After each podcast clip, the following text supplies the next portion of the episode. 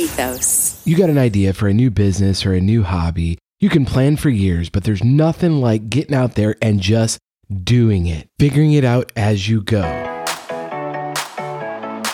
This is the Next Simple Step podcast. I'm Paul Goldsmith, and Angela Derrick is here as well. And today we're going to talk about how to find your entrepreneurial freedom and what to do with it once you have it. Angela, this idea of being an entrepreneur can be all consuming. Freedom also comes with a dark side, right?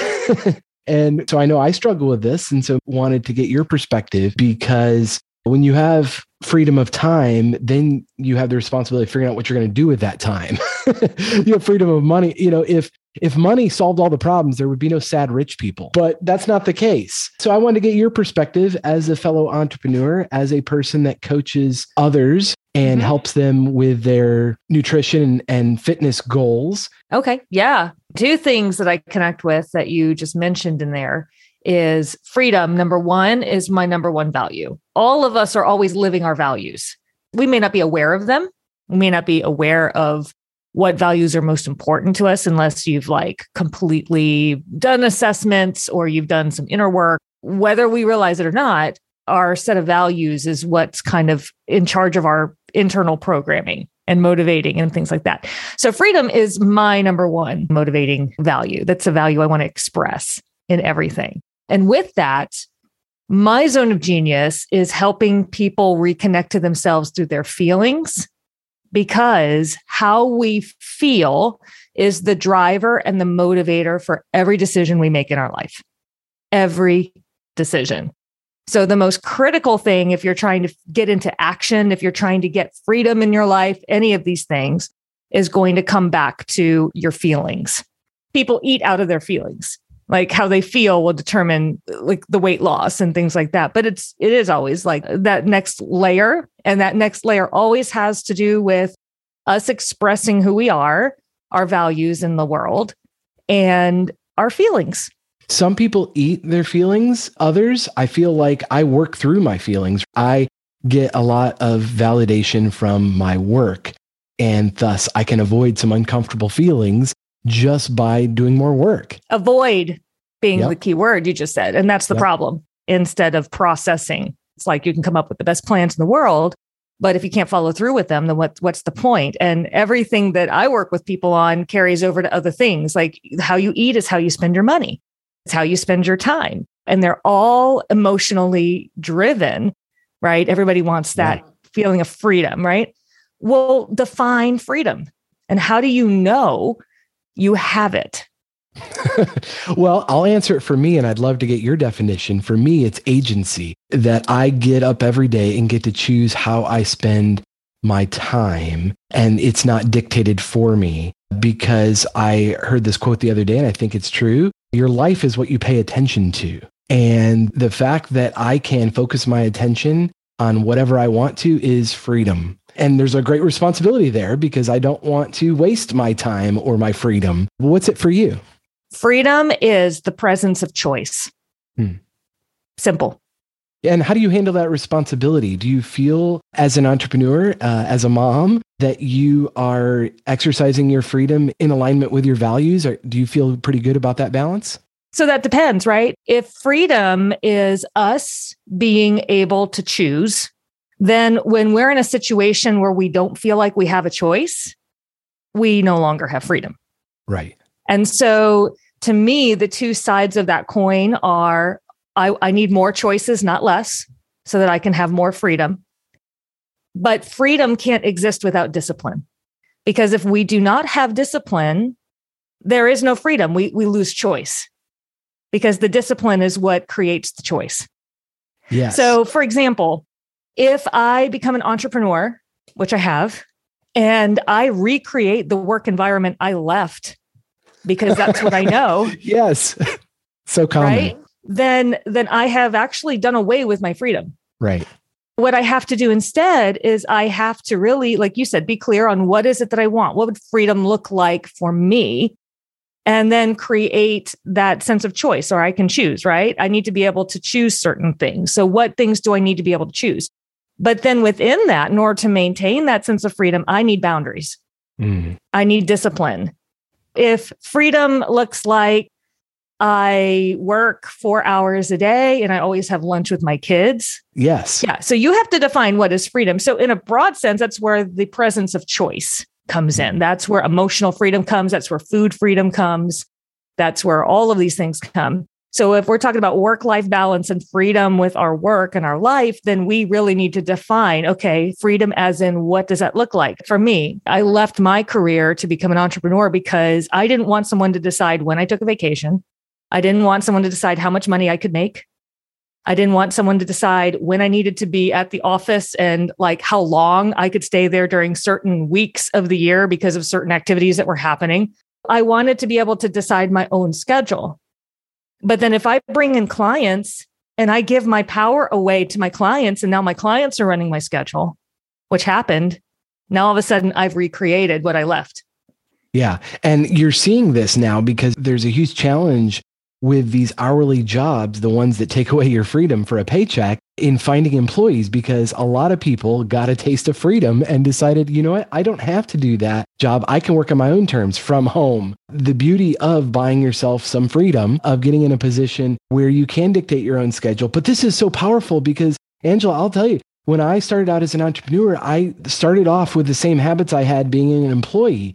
I yes. rented an office 20 minutes from home, and every morning I would drive there, eight o'clock, eight thirty, and would show up and work till five o'clock, and then hit traffic going home. And it took me two years. I'm a slow learner. Like, wait, what am I doing sitting in traffic? I'm self-employed. I don't have to do this. And this is pre-COVID lockdown stuff. I'm like, you know what? And actually, nobody's paying attention if I stick around till five o'clock. And once I discovered that, then I felt guilty leaving at three o'clock. There was this guilt, you know, am I not doing enough that I'm leaving at three to go meet my kids getting out of school?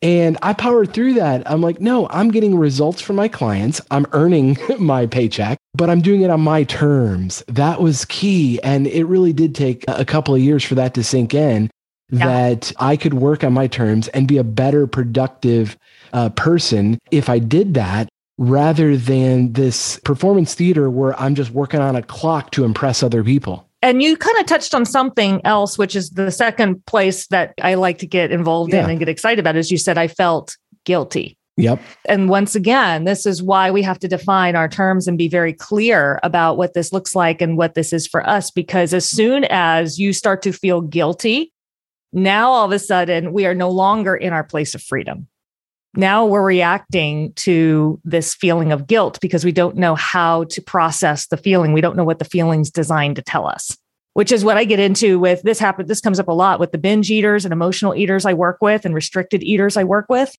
I mean, it's the same thing. How we spend our time is the same as how we spend our money, is the same as how we spend our calories or eat because when I work with people, you know, we budget calories. That's how you lose weight. You, you budget calories. How, how do you get out of debt? You budget your, your money. How do you save? How do you make more money? You budget money, right? How do you grow a business? You budget money. Well, how do you, how do you be an effective leader and manager? You budget your time. So these are all things that we have to define and we have to be clear about what feels the most true or or the best expression of what I want in my life and what does that look like but then when we have these conflicts, like, oh, I'm stuck in traffic, you know, is this really a good use of my time? Or I want to be at my kid's, you know, baseball game, but I have this client thing happening. And now we have some conflicts going on. That's where we get into these feelings that are really telling us the important things. The thing about feelings is that most people don't realize feelings are messengers. That is all they are. God gave us feelings to help us, to aid us, to be messengers. They're messages from us to us. And they alert us. They're an alert system to alert us to things that are important to us. When we have positive emotions, the positive emotions are alerting us and they're grounding us and rooting us into things that we want to repeat. And they're opening, they're welcoming, they're driving us towards something. So when we feel really good about something, we're automatically pulled towards it and open towards it. That's why we feel the things we feel. When we have negative feelings, those feelings are telling us wrong way. This is not it. This is not the direction you want to go. And it's purely meant to just give us that quick hit. So it says, nope, course correct. Nope, move in a different way. Except we humans, most of us, don't know how to process those feelings, receive those feelings. We don't know what to do with those feelings. We just feel the feelings and they just kind of do their own thing. And if you have a good relationship with yourself, maybe you can kind of process the guilt and figure out how to surf it. But a lot of people can't. And this is where, like in my zone of genius working with emotional eaters, they'll eat something because they're avoiding a feeling. And then they'll feel immensely guilty and they'll beat themselves up. But that's not the purpose of the guilt. So back in your situation, but guilt works the same way in every every whether you're eating, whether you're sleeping, whether you're whatever behavior. And this is what we're talking about. When we talk about balance, when we talk about freedom, we're talking about behavior. Point blank. Everything we do in life comes down to behavior. So if I feel like I have a work life balance, it's because I have behaviors that feel the most in alignment to the kind of work and life that I want to live. And unless we define that, we don't know when we're in or out.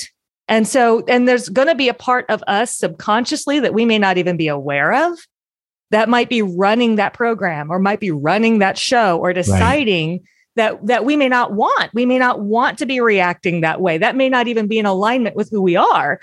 But yet, unless we address these things, it's going to take over. So if you're at the office at three and there and you have a conflict because you want to go to a kids event but there's a part of you, an entrepreneur you, that says, no, we would be violating something.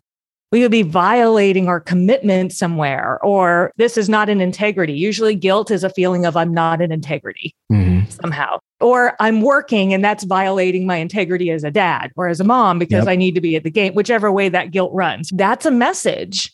And those are important messages because if you are an entrepreneur and you're working and you're feeling a feeling of guilt and you're like, why am I feeling guilty right now? Well, there's something inside of you that has great meaning that is saying, hey, I'm important. I'm alerting you to something. And the guilt can be used as a conduit to kind of get in touch with what is this? Well, you know what? The truth is, I want to be able to go see my kid play baseball anytime I want. So, what needs to change now in my work, in the way I work, in the way I operate? What needs to change in my boundaries so that I can be better aligned for how I want to express myself and the freedom that I want to have? I heard this acronym that's useful in therapy. They use the acronym RAIN. When you're feeling a certain way, are recognize how you're feeling. Allow, give yourself permission to feel that feeling because your feelings are valid. They're not good or bad. They're telling you something's going on here. And then the I is investigate. That's the the why am I feeling this way? And N yep. is nurture. I just love that. That's a nice way of thinking about it. Of course, easier said than done because your feelings happen in real time. You don't yeah. have time for them. You're like, oh no, no, I can't feel this right now. I can't right. do this right now. I need to move on. And as yes. entrepreneurs, like we got to move on to the next thing. And I think that our devices are certainly not helping us. Smartphones were supposed to make our lives easier and they've really complicated our lives in many ways. And it's different for different people. For you, it might be Facebook or Instagram. For others, it might be email, that constant dopamine hit. Uh, mm-hmm. And so I loved you mentioned freedom means you have to have boundaries and discipline uh, so that you're in alignment with your own values. How do you coach others to rein in that so that you're not constantly chained to that dopamine hit of whatever it is, avoiding the things you truly value? we default to the lowest common denominator when we don't have a clear picture of what we want. So that's why it's really important to get clear if we want freedom in any area of our life. If you want a work life balance, I think that's just a nice, pleasant way of saying I want to feel freedom. If I could offer, I don't even like the term work life balance because a lot of folks are living to work and it should be the inverse. Obviously, you're working to have a life. How does your work fit into your life? And so it's really work life alignment is what we're talking about here. And that comes down to how it makes you feel. Yes. Because when people feel like one of those two is out of balance, it's because one is disproportionately making you feel a certain way. It's about the feelings it's giving you, right? Mm-hmm. So, in order to change that, we have to say, well, what do you want? Because those feelings are saying, this isn't it. Right. But if you have what you want, it's going to feel good. Well, I'll give you an example. Last week was spring break for for my oldest yes. daughter who's in 4th grade. And um, because I get to work on my schedule and I get to work from home, I decided, you know what? I can take her to a baseball game. There's a baseball game happening in the middle of the day, 11 a.m. The game started at 11 a.m. Just happened to be one of the hottest days of the year so far for us. And I was like, perfect, perfect alignment. This is why I came home. This is why I hustled. This is why I do what I do. We're going to the game. And it felt really good for me to take her to the game and to say, I'm not checking my phone. I'm not following up on emails. I'm not these, this is what I want this time to be. And also, it was the whole time I was there doing it, I was reaffirming myself that this is who I want to be as a mom. This is who I want to be as the mom entrepreneur. This is how I always envisioned my life. And so that's what we have to start with is what is that vision when you think about having the perfect balance between you. So, what is work, right? Work is simply us giving to other people, contributing in a meaningful way and being compensated on the back end, right? But there's so many things that could be quote unquote work. We can volunteer and that's still work. It's our contribution. So we have to define what do we want that to feel like for us? How do we want that to be? And then what do we want our family life to be like? How do we want that to be? And if we don't have even just a loose definition, then we have something to aim at. Then we have something to tell the brain, I'm doing it. This is it. This is what it mm-hmm. feels like. This is what I want. Otherwise, we're just surrendering ourselves to constantly give ourselves opportunities to be beaten up and to say, this isn't it, this isn't it, this isn't it. A lot of times when I'm coaching people, like with fitness and food and weight loss, it's like, well, I don't want this. I don't want this. I don't want this. And I'm like, so what do you want? Right. I don't know, but I don't want this. Okay. Well, if I said, hey, where do you want to drive to on vacation? I, don't, I don't know, know, but not Florida. Right. It's like, okay, so we're not going to Florida. Where then would you like to go? Yes. I don't know, but not Canada. Okay. Well, I guess we're narrowing the choices. But can you successfully go and drive somewhere then? No, because I don't know. Your brain can't process. I don't know. So we have to give our brain the GPS. We have to give our brain the coordinates. It looks like, it feels like, it sounds like. And when I'm working with clients for for helping them develop that GPS, which is how we get our feelings, which is how we get our bearings on is this the freedom? Is this right? Is this the mm-hmm. balance I want? Is this, does this feel right? Once we define that, that will give us the next steps. That will give us the way, and we can start training our brain. Notice when you're working with that. Notice when you're eating the way you want to eat. Notice when you're showing up for yourself because it's going to be different for different people. And some people, they don't want to work for themselves. They want the boundaries of going to an office, coming home, right? Yeah. I've got some friends that they're perfectly happy. That's what they want. They want to do their thing and then they're done and they're totally checked out. And I and I remember when I was now that I'm on this side of the entrepreneurial stream, I'm kind of like, man, it was nice back then when uh when I had an end time, when it was a I'm done, show's over, everything's done, it's finished. I'm no longer thinking about this. And like something in my brain had that hard like i can stop i can i can not think about it instead of having a boss dictate that for you this is why you and i both coach others and we have coaches because we don't need somebody to dictate it but we do need guides we do need support and so it's not like you have to figure everything out yourself you just have to decide how you're going to structure your life and structure your time. And the key is to simplify one step at a time. And there's not a one size fits all because I saw this brand new book that's out. Uh, this one's called ambitious like a mother. And the subtitle I just love, and I want to get your thoughts on it. Why prioritizing your career is good for your kids. The author, Laura Bazelon, she says in the book, striving for success in the workplace has the potential to make women better mothers, not worse ones. That's interesting because I had a stay at home mom when I was growing up. And that's been one I've had to kind of wrestle inside because my default is a good mom stays home and just takes care of the kids and the family. But I've always wanted to be an entrepreneur. I've always known just raising kids and and only focusing all my time and attention on just them, the family. That just didn't feel right for me. It did it did, that was frustrating to me. So it's kind of like, okay, this can't be the mix for me. It's a mix for everybody. Everybody has different ambitions. And I have a lot of friends that they do that very well. And it's like, ah, it's just not the mix for me. I've had a wrestling with how much career and me and contribution, how much kids, because it feels like I want to make the career my default and my kids come last. And then I'm always feeling that mom guilt because it's not the picture inside of me, right? But what I came to the conclusion of at one point, I think it was divinely inspired. All of a sudden, I realized wait a second, my mom did work when I was growing up. I just didn't know it. She had, she was an entrepreneur. She had a daycare during the week and she taught piano lessons and she was a church organist. Oh. and she was doing all of these things so where funny. she was independently paid using her time and her talents. Yeah. It's just I never knew it. I never noticed it because she was always around. but, but she was an entrepreneur before that was a word in our lexicon. That's fantastic. We grow up with these models. It's usually our parents, and then we, you know, if you get married, you enter into that, and your your spouse comes with a different model. And I do think that's a great source of conflict in many marriages because you come with these basic assumptions that maybe you haven't analyzed, and your spouse comes with different assumptions that they haven't analyzed about who does what chores and works in the home or out of the home or raise the kids or feed the kids or whatever the case may be. And so I guess my take on this is good for that author. She's living her best life in the workplace and modeling it for her kids. I would say that that's not for everyone, but if it is for you, great. You have to define your values and you can't outsource them to some guru or author or expert. That's where we get in the wrong. We say, well, this is the way that every mother or every father or every person has to be. Yeah. And that's where things get out of alignment. Totally. Because not every person's an entrepreneur. I realized when I had that big aha, I am an entrepreneur because my mom was. Hmm.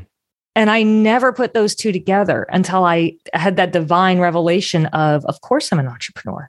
My mom was an entrepreneur. I never saw her that way. Now I've created exactly the same life. I'm at home. I am hustling. I am working full time, but I'm also homeschooling, which is an interesting combination right now. And I'm also sending one kid to pre K because that's better for her. And we have like this mix of things going on.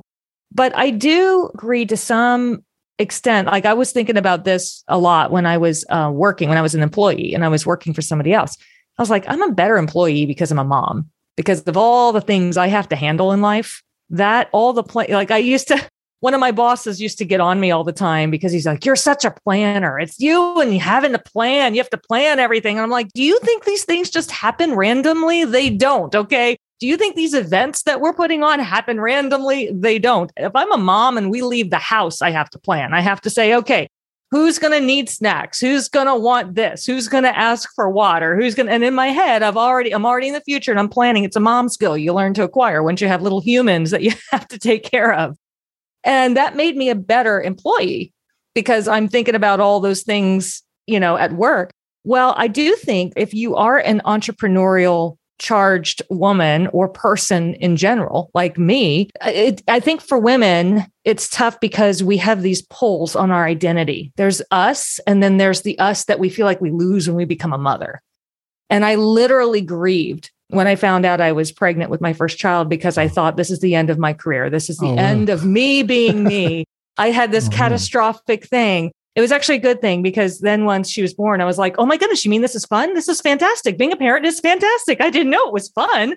I just thought this was the end of me because I, I never saw myself that way. Now, as a as a mom who does both, when you find your own mix of what, and that comes back to what is what is your blueprint? Like what to you, does it look like your parents? It can. That could be a good thing but maybe you don't want it to look like your parents. Maybe you want to look like something else. Well, that's a good thing too. Once you know your mix, then you can begin to kind of pull and say, well, what's the right combination for me? And I know the right combination for me is I do need to work, I do need to contribute because I feel really proud of my girls seeing mommy take on new challenges because I, I want, I have two girls. I want them to feel empowered to take on whatever they want in life. But I also don't want them to feel like they have to be an entrepreneur but I'm clear on what those things are for me and where those values are for me. And part of the reason I'm at home now, I've discovered, is because I want to teach my girls some very important fundamental things about life and about God and, and things like that. Mm-hmm. And I feel like this is my season to do that. But that's because I'm clear.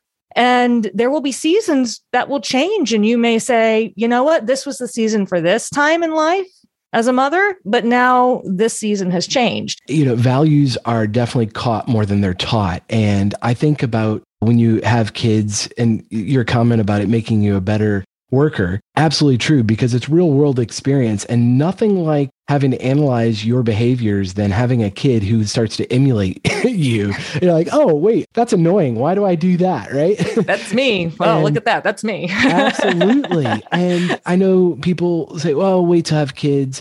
Uh, to, there is no perfect time. There's no perfect money. You're living your life and the kids are along for the ride. And I know some people like to travel and they just stop traveling when they have kids. And I remember when we started having kids, we just kept going. You strap the kids on and just keep going. I was running a half marathon a few weeks ago and I was pretty proud of myself until the mom with two toddlers in a stroller went running past. like, okay, well, see, she's she's doing it right there. You and figured it out. Uh, the kids were having a great time. It was awesome. I wanted to ask you about this as well. For one of the things that has really worked for me in the last couple of years that I feel has helped me have more energy. I shared this the last time you were on the pod that I've been doing CrossFit and you're a person that's always been fit, but y- you were kind of judgmental, if I'm being honest and you're like, that's so vigorous, you crazy CrossFitters. Mm-hmm. And uh, a little birdie has told me that now you've come to the other side. You were one of the. I was super people. judgmental towards. Well, in fact, I've got a clip. I wanted to play the audio and get your response now that you're one of the crazy. You CrossFit. I so do. vigorous for you is probably going to look very different than vigorous for me because all CrossFit is is vigorous, honestly. So if I'm CrossFitting a whole bunch like you, walking may not feel vigorous to me if I'm used to doing, I don't know, kipping and burpees and I don't know what else you guys do, all the other stuff. All the other stuff, all you crazy. It's a lot people. of kipping and a lot of burpees. Right. So, so what brought you to the dark side? What, why did you need such vigorous uh, exercise with CrossFit? I do stand by that statement. It's true. And vigorous will change depending upon how fit you get. So, like, I look around me at some of the people in this, that the, the instructors mostly at mm-hmm. this CrossFit, I don't know what you call them, box. I don't know. I, I am not on the lingo yet. I look at them and I'm like, okay, wow. All right. I guess that's the standard. I guess that's possible to get there. Right. So I'm still like scaling everything down, mm-hmm. very much so. Right. But the reason that I decided to go ahead and look into it and join was something that I really have wanted to start to incorporate more in my coaching practice, and that is community. Hmm. Because we become who we are around and what we behold all the time, that's going to feed into our habits and behaviors. And I had started doing masterminds. I had started making huge strides in some other areas of my life and my fitness was kind of waning a little bit and I was bored. And I was kind of hmm. like it was it was becoming an afterthought. And I'm like well I don't mind it being an I don't want to think about the workout. I just want to go and know that I did something and then go home but I'm going to need a community of people to push me. So as I was thinking about it and I had a couple of options I was like I saw you posting stuff and I was kind of like wow okay that's pretty oh Wow. I get it. Him before he CrossFit. Right. Like, as a person that did not work out regularly, I went from zero to 100 pretty quickly. You did. I was like, that's pretty badass. I, okay. All right. Well, if he can do it, I can do it. That's Clearly, I've been gymming for a lot longer and he's doing stuff like it. And then I had another friend who's a pastor and he posted his pictures of his before and afters with just like what, six months of CrossFit. Now he's, mm-hmm. he was very dedicated to it. Like yeah. he was dieting, he was doing all the stuff. And I was just like, whoa. So I was finally like, okay, I'm going to check it out. These people, you know, and uh, and but I think in the back of my head, I was a little judgy towards the CrossFitters because I was afraid that I might be one. Mm. So. you do tend to judge things in others that's deeply hidden inside. I'm afraid of this this thing that might come out if I show mm. up. And I did. I joke, but the very first day, the community was the reason I was curious. And I thought, well, I may not be able to do all the stuff, but if I have a community of people pushing me, I'll be willing to learn and they were just so they I, I they were ju- they're everything you hear about CrossFit community being, and I was like, okay, I need a tribe. Yeah. And right now, I don't have a lot of time to think about my fitness or to devote to my habits, but I don't like where my habits are going. So I need to be around people who naturally are living and embodying the things I believe in so that I'm not thinking about it. I'm naturally. And since I've been going, my habits have started to come back online. I've been more conscious about my food, all of that. I think this is a, a, great place to come full circle because we started this conversation just about defining your freedom. And it's hard. There's a lot of distractions, and life is not easy, and temptations abound. And so, if you want to set yourself up for success, I completely agree. Find your community and people that you want to be like that define freedom in a similar way and that are going to help you with whatever it is your goal is. That is the key there. You, you're not meant to be an island. The people that live your values. Yep. I mean, and that once again, you may not realize you're living values, but everything you do expresses a value yeah. and start with that vision. And then the rest, the next right step will become clear. Well said. That's it for today. Thank you for listening to the Next Simple Step podcast. If you'd like help clarifying your vision, getting your values in alignment, you can reach out and text the show hotline. It's 559 574 3210. And we'll talk to you next time on the Next Simple Step podcast.